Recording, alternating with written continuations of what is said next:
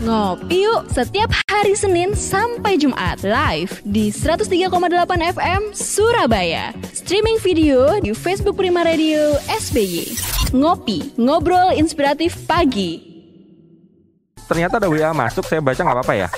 Iya, oke, oke. Oke, ada WA masuk ke 0811 301038. Selamat pagi Pak Andra.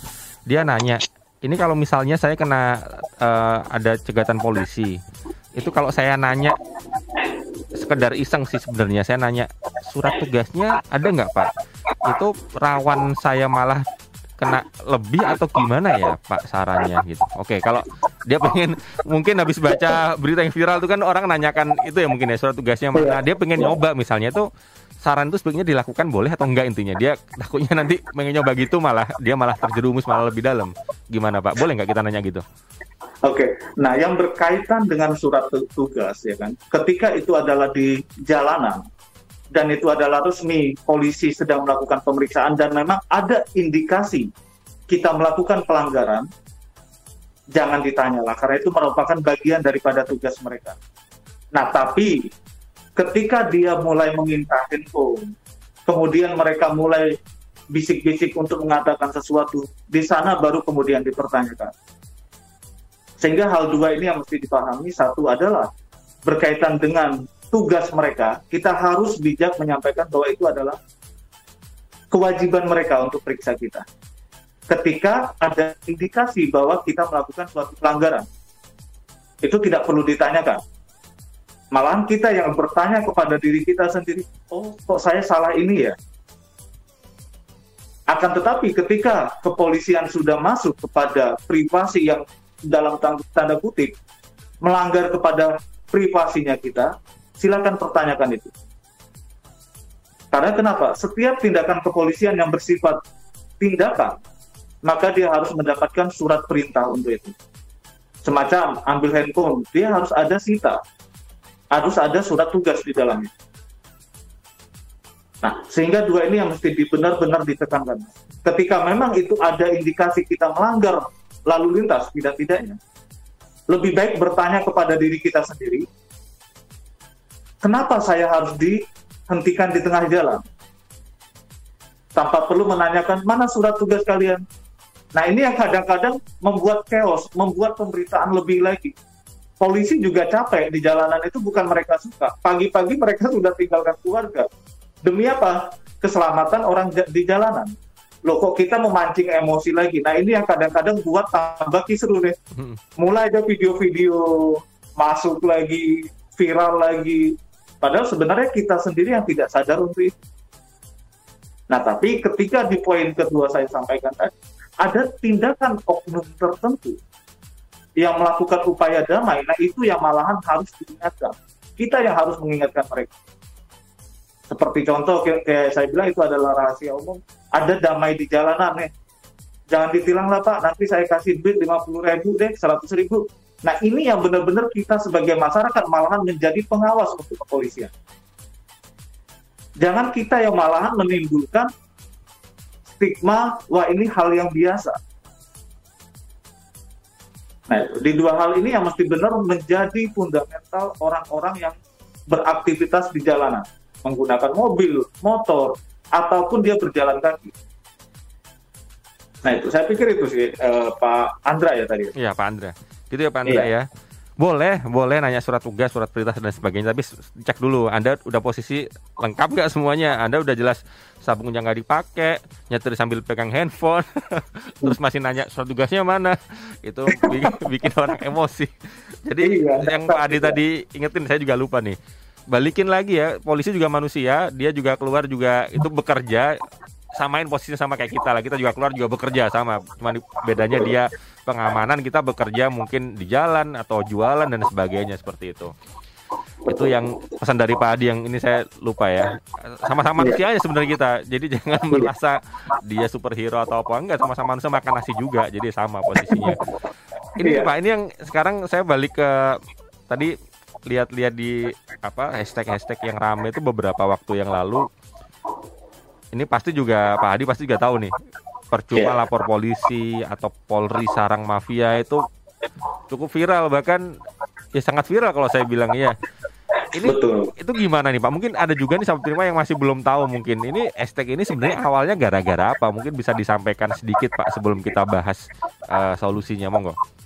Iya, ini hashtag mungkin sekitar dua minggu atau tiga minggu yang lewat itu viral, viral banget buat percuma lapor polisi, polisi sarang mafia. Nah ini berkaitan dengan ada salah satu lokom di Jakarta dia lapor kepada kepolisian.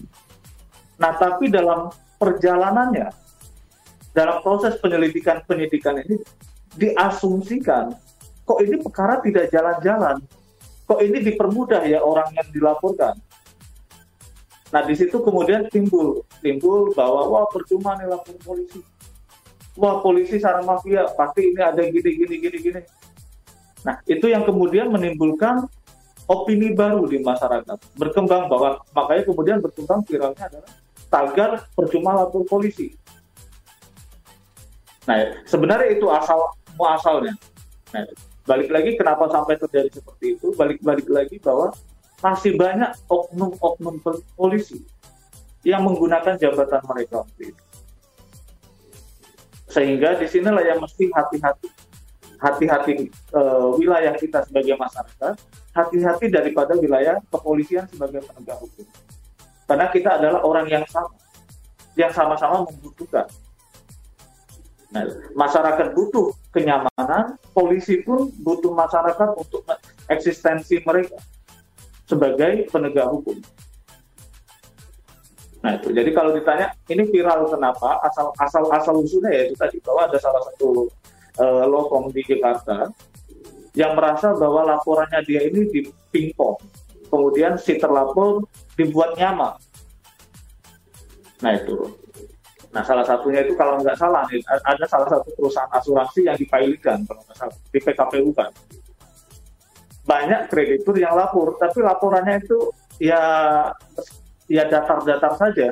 Mungkin kepolisian ada alasan tertentu, masyarakat sebagai kreditur pun ada alasan tertentu. Nah itu. Nah saya pikir itu sih ini uh, mas yang buat tagar itu menjadi viral pada beberapa waktu yang lalu. Oke. Okay. Nah misal, misal kita ada di posisi yang seperti itu nih Pak, kita memang harus lapor, kita memang harus lapor karena kita merasa dirugikan, tapi di satu sisi mungkin kita ada ketakutan sama hashtag itu misalnya. Aduh nanti lapor ya percuma. Nah itu mungkin ada info nih pak. Langkah-langkahnya tuh sebenarnya gimana sih pak? Kalau misalnya kita ada masalah iya. pengen lapor ke polisi itu langkah-langkahnya sebenarnya gimana? Biar nggak sampai ada muncul perasaan kecewa dan sebagainya seperti itu Oke, nah yang paling penting adalah satu yang menjadi dasar terlebih dahulu adalah kita paham apa yang kita laporkan ini. Karena kebanyakan masalah, masalah apa masyarakat sekarang sedikit-sedikit lapor, sedikit-sedikit lapor. Sehingga penegak hukum pun dalam proses penyelidikannya pun ada standarnya bahwa perkara ini bisa dinaikkan atau tidak. Itu dulu yang harus dipahami, jangan kita asal lapor.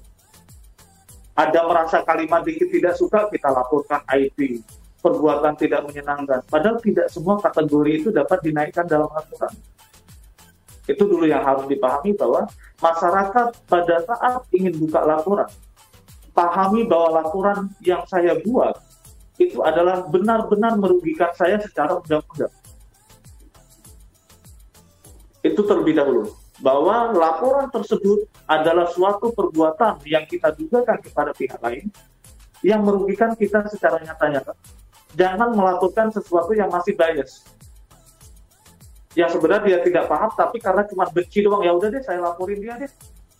Tapi tidak pernah paham. Nah yang kedua yang harus benar-benar dipahami adalah datanglah kepada ahlinya. Siapa? Konsultan hukum. Tanyakan apakah kegiatan yang seperti ini nanti akan disebut sebagai suatu tindak pidana biar mereka yang memberikan advice hukum Nah, ketika dasar ini sudah ada, datanglah di mana kantor polisi terdekat sampaikan bahwa ini bukti-buktinya. Ini dugaan tindak pidana. Nah, kalau itu sudah berjalan, saya yakin polisi pun akan menjalankan dengan seksama, dengan sesuai aturan. Dan itu akan berlanjut. Nah, itu. Jadi yang paling penting adalah memahami terlebih dahulu. Jangan asal lapor. jatuh-jatuhnya nanti nyusahin kepolisian. Laporan itu bukan cuma satu di, di, di kepolisian, beribu-ribu laporan tiap hari, apalagi dengan adanya kemudahan masyarakat berinteraksi kepada kepolisi melalui media sosial. Tapi polisi pun ada kewenangan untuk memilah perkara ini layak tidak sih naik. Perkara ini sebenarnya perkara perdata atau pidana sih. Nah itu dia akan memilah dengan baik. Nah yang menjadi stigma adalah masyarakat dengan sangat gampang, wah perkara saya tidak dilanjutkan nih. Pasti polisinya udah terima duit nih. Padahal dia sendiri tidak paham. Tidak paham perkara apa yang dia laporkan. Nah itu, jadi yang paling penting di sana Mas bahwa memahami sebenarnya saya ini apa yang saya, saya laporkan. Kalaupun memang tidak paham, ceritakan terlebih dahulu karena di kepolisian itu ada tempat di mana kita bisa berkonsultasi terlebih dahulu sebelum buka laporan. Oh, ada gitu ya Pak?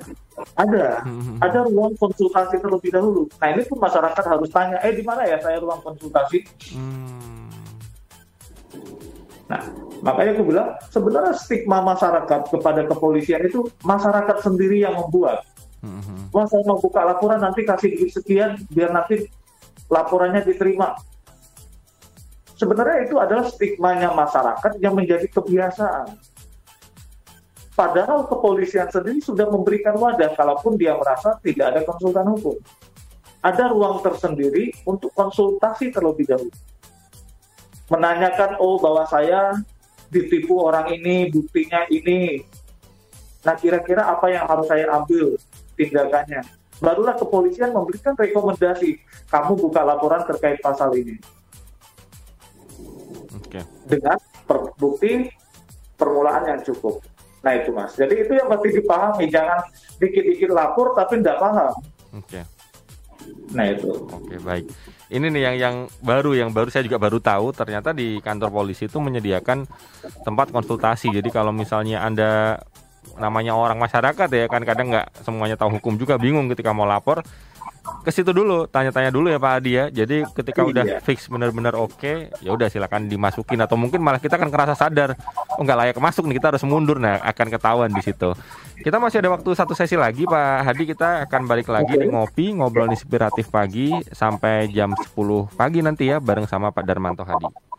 Ngopi yuk setiap hari Senin sampai Jumat live di 103,8 FM Surabaya. Streaming video di Facebook Prima Radio SBY.